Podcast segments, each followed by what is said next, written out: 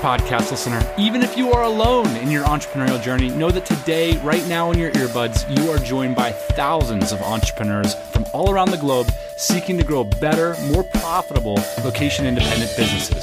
If you'd like to learn more about what we do and download our entire back catalog, check out tropicalmba.com.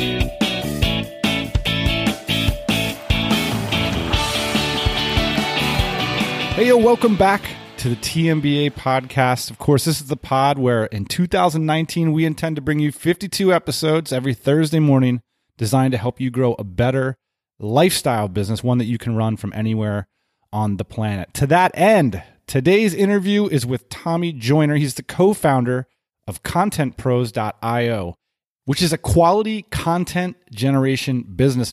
And the angle specifically we're going to talk about, and I know a lot of TMBA listeners are interested in this, is how to create a successful productized service rather than getting stuck in a freelance, consultant, or agency model.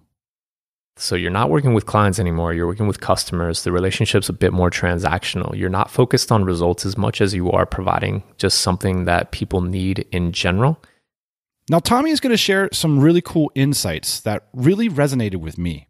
And specifically, we're going to talk about the skills that you do and importantly don't need. And I've often talked about on this show, I think one of the historical accidents that helped me in my entrepreneurial journey was that I didn't have a specific skill set or core talent that sort of got me into business, which is actually the opposite of what motivates a lot of people to get into to services and, and client services and productized services and all this stuff. Also, it's like what a lot of people teach online. So in my case, I had to employ others from the start. And if you are talented, and that's actually what you have done for a living, it's going to be more difficult for you to make that transition because you're dealing with like all sorts of mental pre programming. And stick around to the end of this one too, because Tommy's going to give his top four recommendations for starting a successful productized service business. And some of his suggestions are really counterintuitive and different from what gurus talk about on the web. So I started this interview with a little bit of Tommy's backstory, which includes some key life experiences that would one day kick in to help in Tommy's entrepreneurial journey.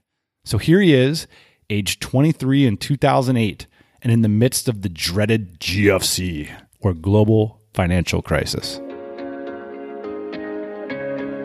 I'll tell you a story before it tells itself. Eventually, I landed in commercial insurance and I worked there for two years. That turned out to be such a blessing because I learned how to sell and I gained a lot of confidence in just, you know, cold calling and knocking on doors, which was horribly uncomfortable. And I hated my life during that period of time, but I'm very grateful for that. I wasn't very good at first at all. Probably like throughout my whole tenure there.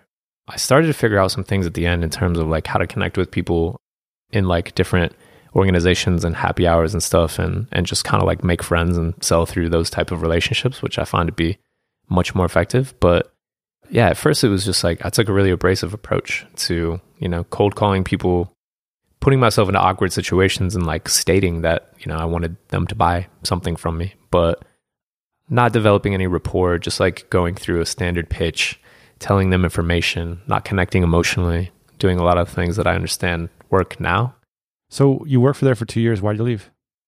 I didn't see any future. Like, I mean, there was like one conversation that I had with my boss. We were driving to see a prospect at one point, and he was like, "Man, in like ten or twelve years, you just keep doing what you're doing right now. You're not really gonna have to work that much. You'll have like a huge recurring income stream.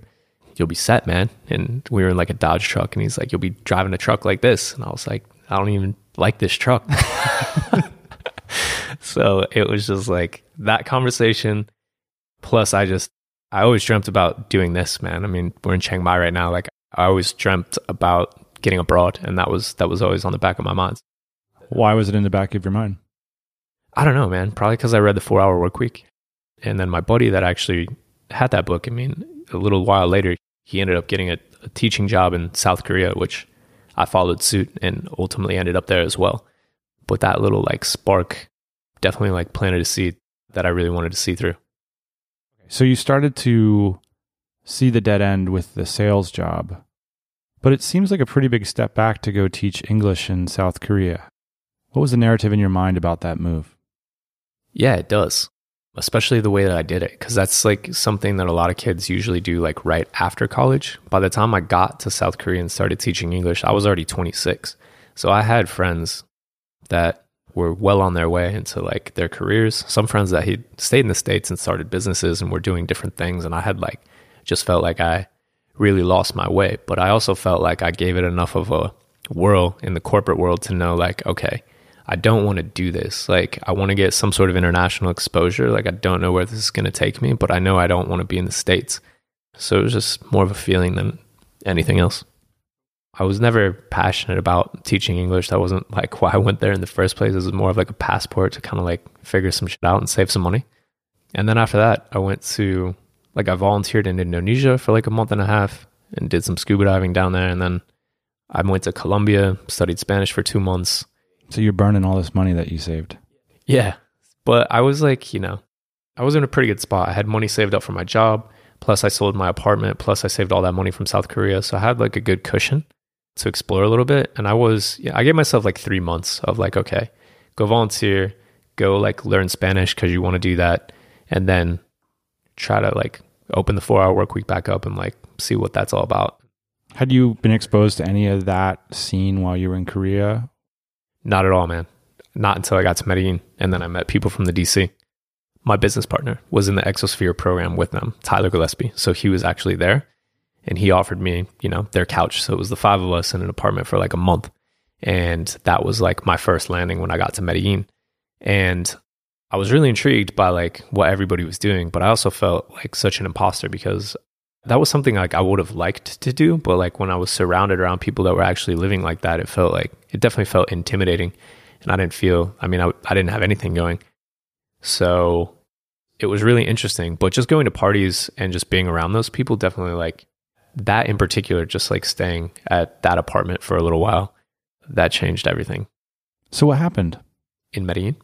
Yeah. In terms of how like I started. Yeah, I mean you're running out of money sleeping on a couch, man. Yeah, yeah. Those are the best moments, man. You're 28 at that time. Yeah. yeah, I'm 28. And I'm like, damn, I'm almost 30. And you have like this clock ticking in the back of your head. And I'm like, okay, like, good thing I left at 26. Now I'm 28. Like, what am I going to do? I bought Noah Kagan's course, like how to make a thousand dollars online or whatever. And I started taking that and I started doing like some of those fear challenges where you like walk up to the register and ask for like 10% off of like whatever you buy. So in Noah Kagan's course, there's challenges to change your mindset. Is that fair to say? Yep. That's like what the first part of the course is about. And this is often so overlooked in entrepreneurship. Like, you know, once you go through it, you realize like how important those steps are. I mean, you have to like get to the point where you can care what people think, but like not to the point where it stops you from like actually trying things and doing stuff. Otherwise, you're just going to be paralyzed because like that resistance is real. I can relate to you. Like I started my first business when I was 26, 27 and you don't have much to say for yourself you know people are challenging you to like do something better with your life or to retain your career and uh, they have really good arguments i think that's like a really difficult part to get through as well i mean you're gonna have days where you don't feel like you accomplished anything like you're just sitting there and you're trying to kind of like figure out what to do but that's almost just as important as the days that are like productive when you do get a lot of stuff done because ultimately you can't move forward on something unless you have focus so, what was the day that something good happened? So, originally, like me and my business partner were hustling trying to sell an ebook for like 50 bucks. What was it called? It was about like how to get a job teaching English in Medellin, Colombia. We bit off a lot. Like we were trying to create this whole like really comprehensive guidebook before we really sold it. We were trying to pre-sell it. People were kind of like balking at our prices, English teachers that didn't have money. How come you guys were business partners, by the way, if you didn't have any money? Like, that's a good question.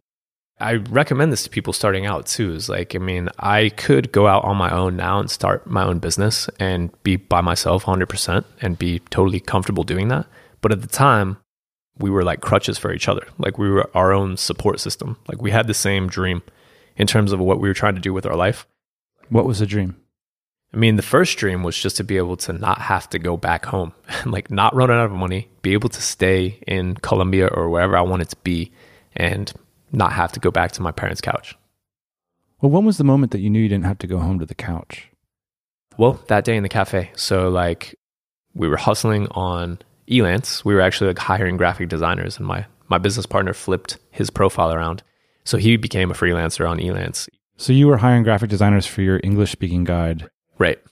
And then he signed up for an account as a freelancer. And I was like, "What are you doing, bro?" He's like, "I think there's jobs on here. Like people need help with stuff. Like I'm just going to like do some stuff." And I was like, "Oh, that's interesting. Like what are you going to do? Like we're not like designers or anything, man. What do you think you can sell?" And he sells a dude on a package of autoresponders for his personal development website for $5,000. So, how long did it go from him putting up the freelancer profile to selling the $5,000 program? I think it took about a week. And then when he did that, I was like, whoa, it's possible. And I made an account. And then I sold a guy. It took me about two weeks. And I sold a guy on a project for $6,000. And at that point, I mean, we're still hiring out contractors to like write. We hired writers from day one. I think we were more entrepreneurial than some people who start out that way because they're actually fulfilling the work. Like we never fulfilled the work. We went and found writers to work with right away. I want to interject here. I can really relate to that. And I consider it a virtue or a fortunate fall in my case, or a fortunate defect that I don't have any skills. And so my skill has always been being the Tom Sawyer, is basically convincing other people to do the work at the right price and had I been a graphic designer, had I been a copywriter, had I been someone who's a great editor, I might have fallen into the trap of selling things and then turning around and doing them myself. So kudos to you. I think that that's actually a great rule of thumb to follow if you want to start a service business. Set that rule for yourself and absolutely do not fulfill the work. Refuse to fulfill the work on your own. I totally agree with that. And if you are talented and that's actually what you have done for a living, it's going to be more difficult for you to make that transition because you're dealing with like all sorts of mental pre programming that's going to be hard for you to come by. So if you're like us and you're just a dunce and you can't do it anyway, then like you automatically have to skip it. And I, I do consider that a blessing as well. Because if you look at books like The E Myth or Built to Sell or whatever that are predicated on like being more of an entrepreneur and a, a business owner than an operator, I mean, if you can't operate at least on like the artistic level where you're really starting out and actually creating whatever it is that you're selling, I mean, you have to skip that step. So you guys are this is 2014 at this point? We're into 2014. We nailed on our first actual contract in March of 2014. That was the start of it all. And then we sold like over $20,000 within 45 days of like getting jobs on. Now that was there were some receivables and like that took a long time to collect and whatnot. And like we learned a lot. But when when we did that, I was just like, whoa, I can actually like I have enough money to go back to Denver this summer, kick it in Colorado see my family. Like I don't actually have to get a job. Like we can do this. Have you ever doubted it since that moment? Yeah, for sure. Because there's a there's a transition involved in like going from like a project based agency where you can make really good margins. You know, I mean, we were making like 80% margins and keeping a lot of that cash. And the margin, like the whole margin, you know, that was just going to me and my business partner. That's what we were paying ourselves with. And then when you want to hire other people and when you want to build systems and when you want to actually like, when you have to rely on software that you have to pay for on a regular monthly basis. And you have to have marketing programs running in the background to keep your leads coming in. Yep. Like all that stuff is going to eat away at your money. Even if you do have really good margins, like it's going to eat a lot of money. So in the services business, it's easy to have that initial high, and then your trough of sorrow is essentially saying, "Well, how am I going to fulfill, and how am I going to sustain?" Yep, and it can be a long trough of sorrow because we did that for probably like two years before we were like, dude, we literally have to sell every week, every month. You guys were basically like hustle, travel, hustle, travel. Yeah and like you know one off project. And some people would come back for more work but most people wouldn't. And you know occasionally you'd get a referral or whatever. So like you still have to hustle and like you got to fill you got to eat and you got to keep on like going through that cycle. So it was like what are we going to do to like actually have a business? We didn't even know we were an agency. We didn't know what we were doing. We were just outsourcing work that people needed. We didn't even refer to ourselves as as anything. We just called ourselves like an email marketing company because we were doing lots of emails and like some basic sales funnel build outs and what was the first step to making that transition to getting, I guess, more business oriented, more serious about it? I mean, I think it got to the point where, I mean, it was just, it was really painful to picture a lifestyle moving forward where we were just going to continue doing what we were doing and at least not try to remove ourselves from the business or at least put something in place that would allow us to have like an asset that someone might buy in the future or something like that. Because ultimately, you're not building anything.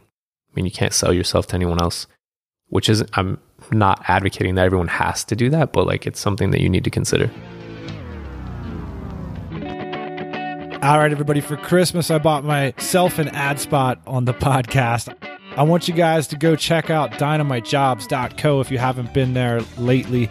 I remember back when I used to have a sourcing manager that I worked with in China, and I still remember this email subject line he sent me one year. It was so surprising. The subject line was just this New Year, new job. And when I opened that email, it turned out that he wanted to leave the company he was working for and come work for me. And that was an enormous opportunity for me. So if you're looking for a new job in the new year, an enormous opportunity that can change your lifestyle, over at dynamitejobs.co, we only list jobs from legit companies that are providing jobs with a great deal of schedule and location freedom. Remote jobs means you don't have to go to an office, no more commute, and work for legit, interesting companies. So if you want a new job in the new year, go check out dynamitejobs.co. I got to highlight the one thing that jumped out to me about Tommy's experience was that moment when he went on to Upwork, he used his sales skills to hustle up some revenue and then right away turned around and hired someone to deliver the product. You know, there's certain things in entrepreneurship that are really difficult to do. And I think one of them for most of us is delegating and trusting others to do the work. You know, Michael Lombardi, who was a guest on this show a few weeks ago, often says that great teams in football are ones that can win when they're forced to play left handed. And I think for most of us coming from a professional background or a collegiate background, left handed for us is actually not doing the work and inspiring or empowering or trusting others to do the work. And so I would challenge all of you who haven't yet played left handed yet to tie that hand behind your back and you know and ask yourself the question what if you only sold things that you could not deliver yourself and this moment in Tommy's journey really stuck out at me instead of taking an easier path at the beginning which would be to you know lock yourself in a room over the weekend and drink a bunch of coffee and finish off the project instead it was like nope i'm going to tie that hand behind my back and i'm going to go and hire someone immediately. So the reason i was so inspired to talk to tommy wasn't necessarily because of his backstory although it, it turned out to be very interesting when we sat down and talked but it was because of some of the unintuitive approaches he's taken to building contentpros.io and how some of those strategies have helped him result in turning what can be a difficult way to grow a business into a quite a successful one. So let's move on to the creation of the current incarnation of contentpros.io, which is a productized service providing customers with a set number of words for things like blog posts and press releases on a monthly recurring subscription. So Tommy now employs three full time, fully remote staff who handle around 100 freelance writers and 30 editors. We've gone from full blown A agency to basically productized service, which was quite an evolution. How do you visualize the difference between an agency and a productized service then? I have friends that run really successful agencies. So I don't think there's anything like necessarily wrong with that model per se, but I think they're entirely different businesses in terms of like what you're trying to do. Like when I think of an agency, I think of fewer customers, I think of like lots more moving parts, I think of a lot higher touch, and I think about like results. Like you better be getting your customers results because like that's why they're working with you in the first place and likely, you know, if you're doing it right, they're paying you, you know, $10,000 a month at least. And how do you look at a productized service? The other big distinction that I would say is like for an agency, like we're talking about clients, right? We actually changed the terminology that we used when we wanted to shift into a productized service, and we don't call our clients clients, we call them customers. So you're not working with clients anymore, you're working with customers. The relationship's a bit more transactional. You're not focused on results as much as you are providing just something that people need in general. You're not freaked out about losing your client because you're not getting them results and you're afraid that they're going to go with someone else. so much as you are just keeping the relationship nice and good enough so that they'll stay. I mean, the relationship in either of those cases is super important, but there's a little less pressure on the relationship in the productized service model because you're a little bit more commoditized. It feels like in the agency model, oftentimes the client wants a pound of flesh. They want to actually see how you're going to react and behave when there's stress in the client's business. Whereas with the productized service model, it's a little bit more about like tweaking the knobs on the product to make sure it's a good fit between you and whatever it is their their expectation is. Totally. And at some point, you know, hopefully not tweaking at all. I mean, you offer what you offer and like you can give people like some perceived flexibility in terms of like what you offer within your productized service. You know, we can do kind of like within this range. So it gives them the illusion that that you're kind of like customizing and tailoring whatever you're doing for them versus the client side of things where like you literally might hire a graphic designer or someone like for a service that you weren't even planning on offering and then all of a sudden like bolt that on to whatever you're doing for your customer client. I've said on the show a bunch of times that you can start a productized service business in a weekend. Do you think that's fair? Yeah i think that's fair. I think some experience required having done that before would make it a lot easier like right now i could think of a million different productized services that i could start tomorrow just because I've like been through the process and kind of iterated. But I think for a lot of people, like if it's your first time starting a productized service and you don't have any experience, you're going to have too many deliverables. You're probably going to pick something that like maybe people don't want to pay for on a regular monthly basis and your churn rate's going to be incredibly high and you're going to have to battle through those things. So many people can start a productized service in a weekend. Easy come, easy go. But right now you have a full-time staff 100 writers that you can call on. And is it fair to say how many clients you have right now on recurring? We have just over 50 on monthly recurring packages. So you've built a meaningful productized service business.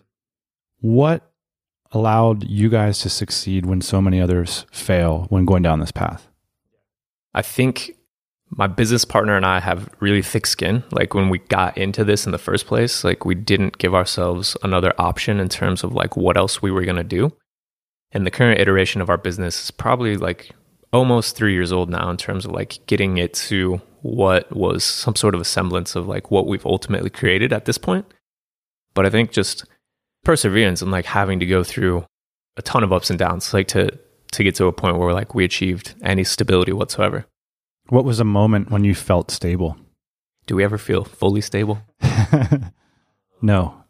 So when we first started with monthly content subscriptions, our churn rate was literally like 80%. We got people on board to pay us a set number of dollars for X number of blog posts per month.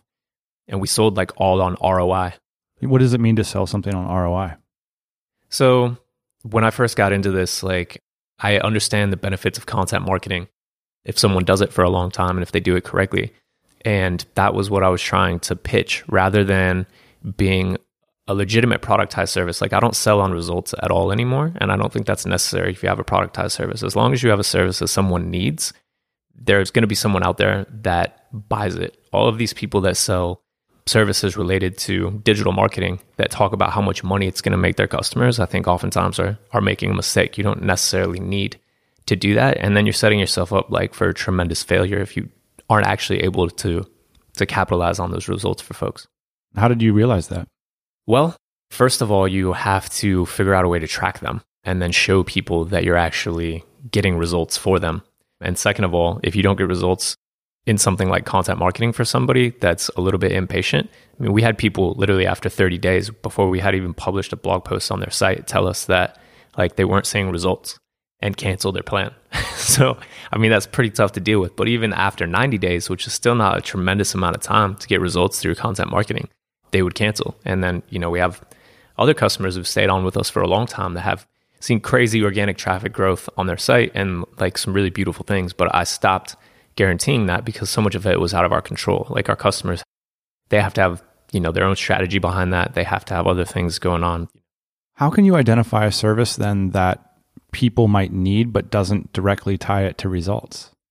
Well, I mean, Design Pickle's done a really good job with that. Russ Perry sells an unlimited design subscription for a monthly fee of like 370 bucks. And, you know, you just pay us that monthly fee and then you submit designs on the back end of their platform and you get them back as they're queued up. I really love the way that he actually sells the unlimited too, because it's not really unlimited. Like if you submit a bunch of designs, they're going to go into a queue and you can't get like 25 designs back in a day.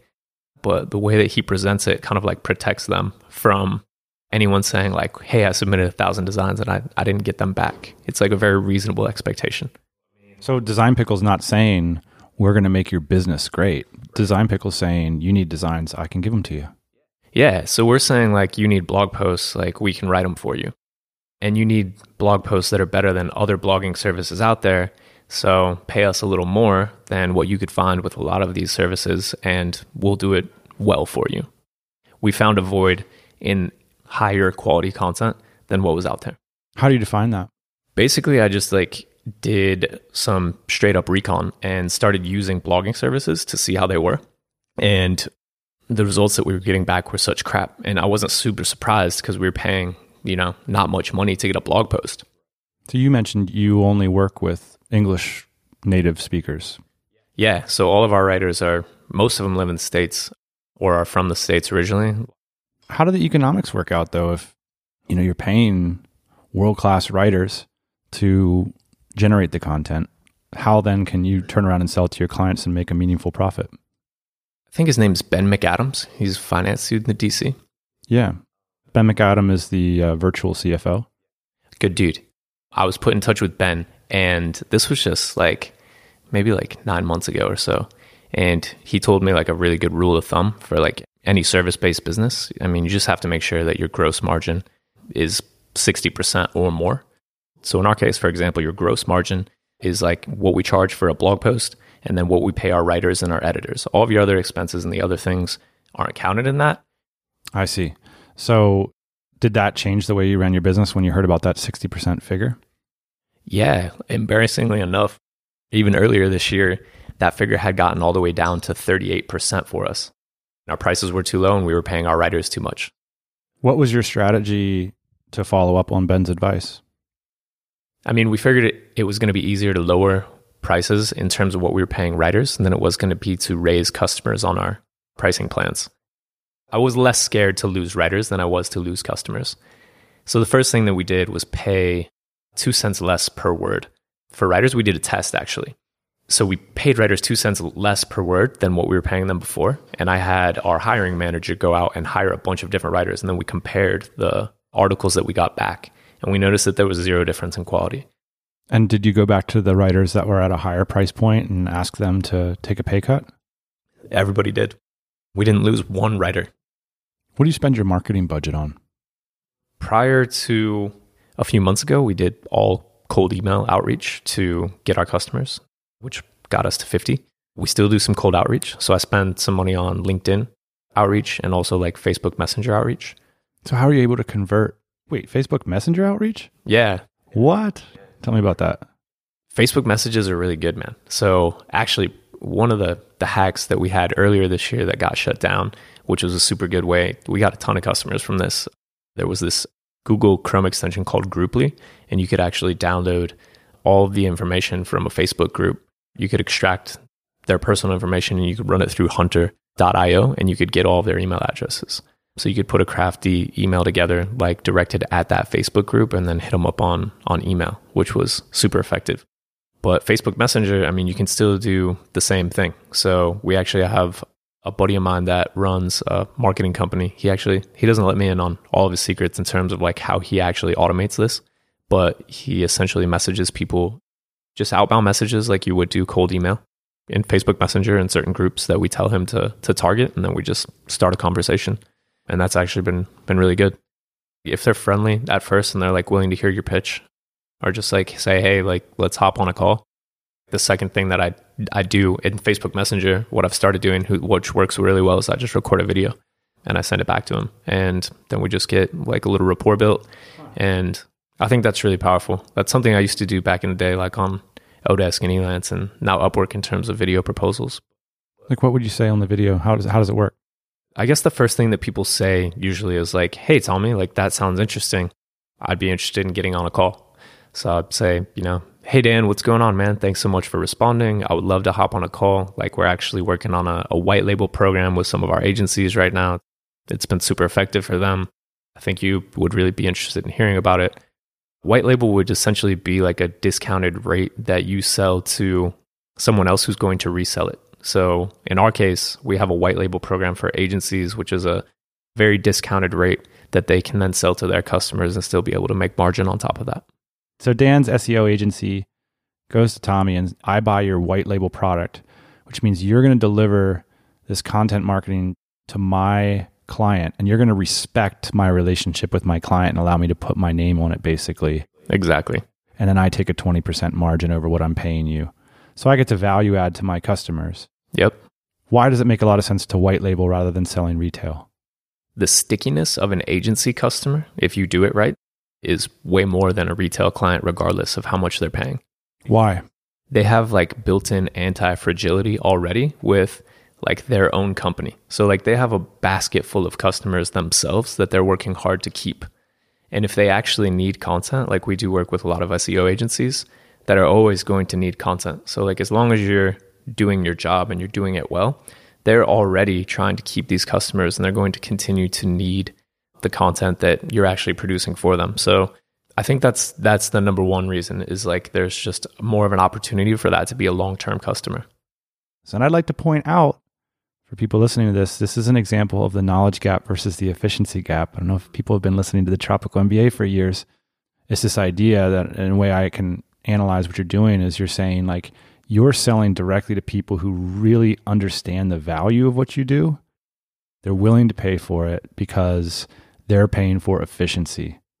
They're not paying because, you know, Joe Blow's fish company needs SEO. And like, if he really cared about SEO, he'd probably already have it or his old SEO guy fucked off or whatever. But the point is, is he runs a fish store.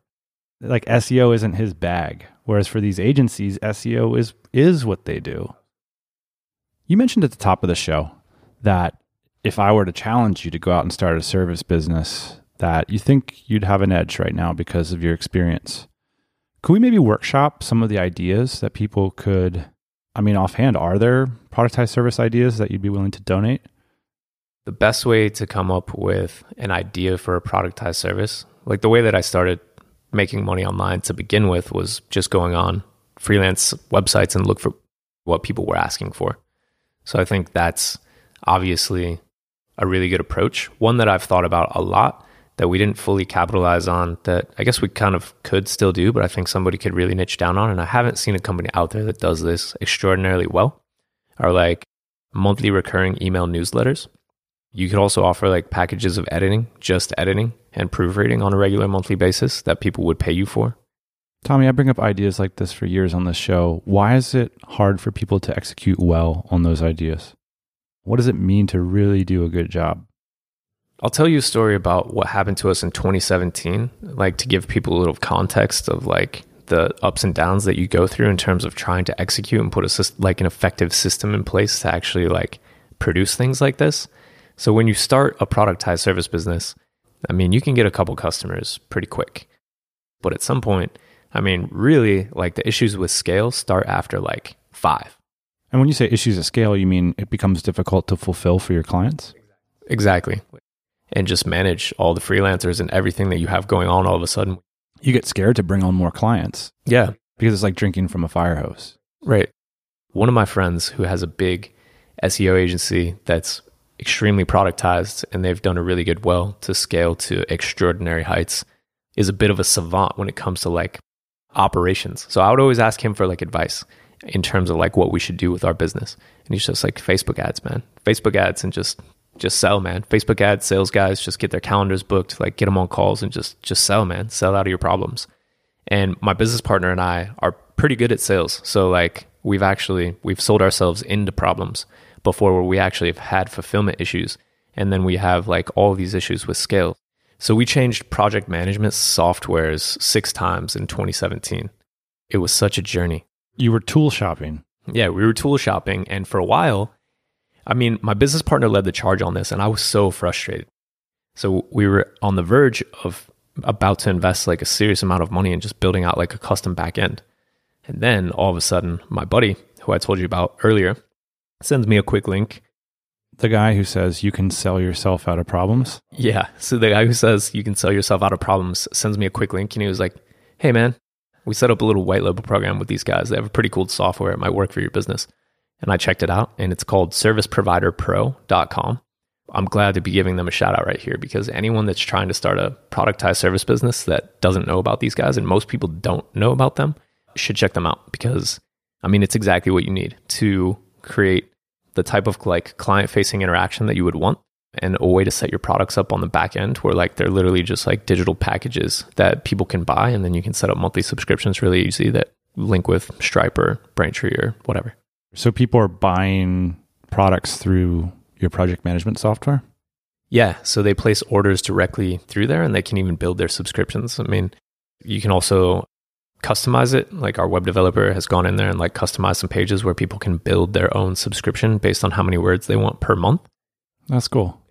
Do you have to be a good salesperson to run a productized service business or a service business?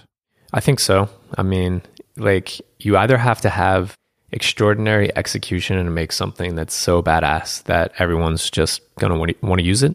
But in order to get to like your first set amount of customers, like you're just to have to hustle regardless. And I think that requires sales skills. And I think that requires like picking up the phone and hunting and getting after it for sure. You mentioned you guys have been through a bunch of ups and downs. Like, tell me some of the things that were really challenging for you guys.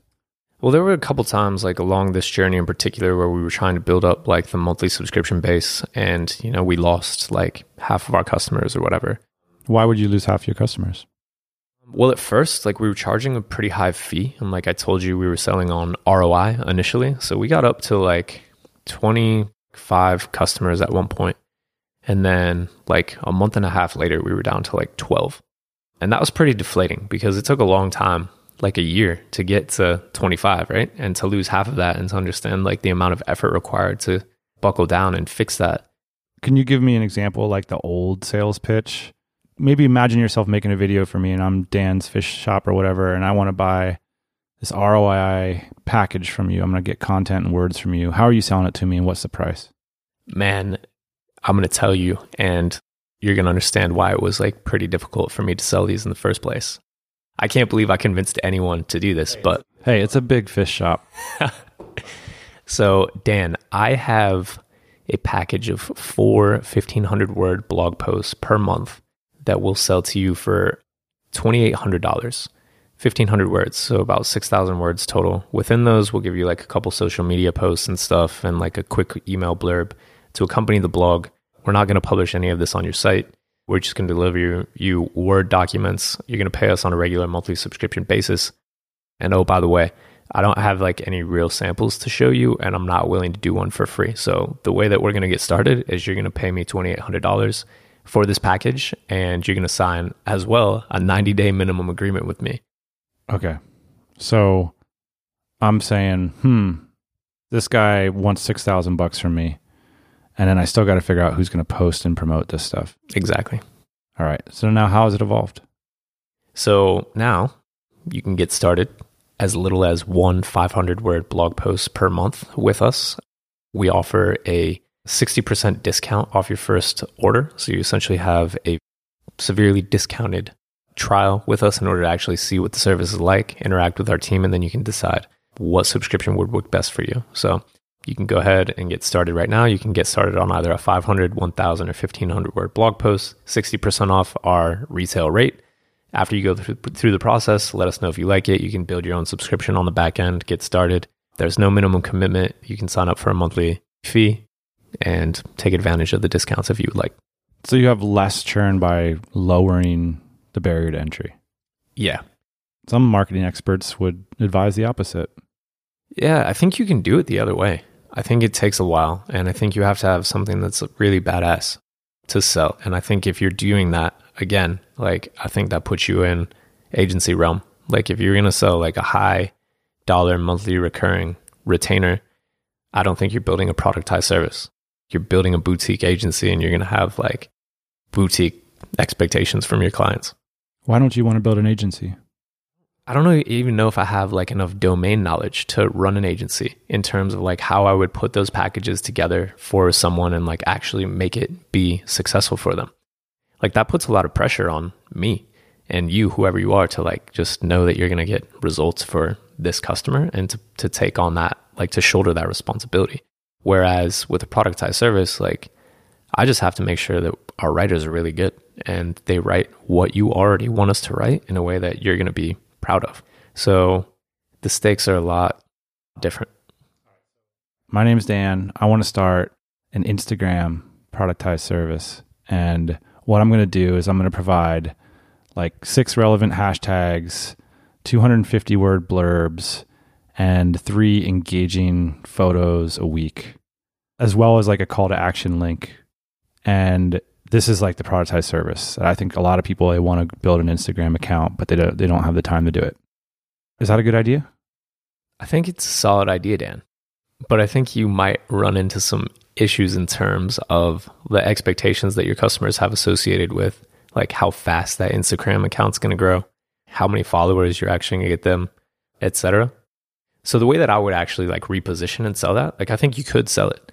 I would never lead with like we're going to grow your Instagram account because I think there's a segment of buyers out there who are still concerned about growing their Instagram account, but they're more concerned about someone getting content up like consistently that's in line with they want. There might be some people that don't even really care as much about the metrics of how quickly their account is growing as opposed to like the type of the quality of content that's actually on there. So, I mean, you could do what we did. I mean, it's the same thing with blog posts.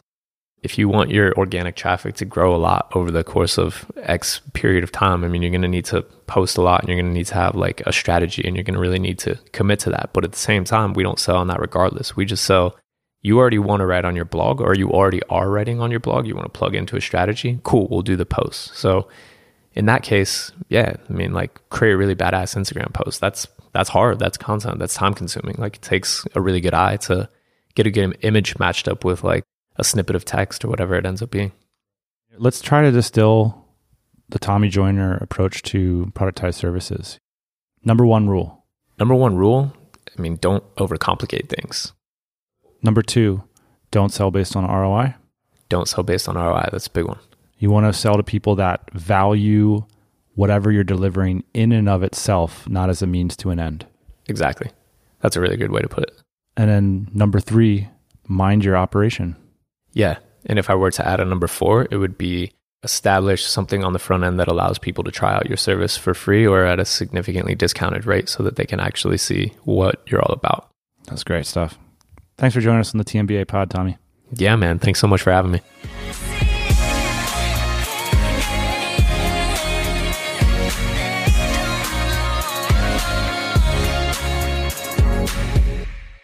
Yo, big thanks to Tommy for coming on the show today. And it's actually really great to get back to talking about productized services and taking a look at what can work in 2019 and beyond. We actually have a full series of episodes. It's up to 12 at this point on this productized services business model that you can check out at our website, tropicalmba.com, and just click the best of at the top, and you'll find the series there. And if you want to check out the show notes and links to everything we mentioned in today's episode, do check out tropicalmba.com slash Tommy Joyner. And as always, thanks for joining us. Here's to a happy and productive 2019 to you and your family. And as always, we'll be back next Thursday morning, 8 a.m. Eastern Standard Time. Hey, thanks for listening to the Tropical MBA podcast. You can go to tropicalmba.com, get access to hundreds of back episodes and all kinds of other goodies. Load up your iPod. That is the cheapest way to fly business class on your next international flight. We will see you next Thursday morning, 8 a.m. Eastern Standard Time.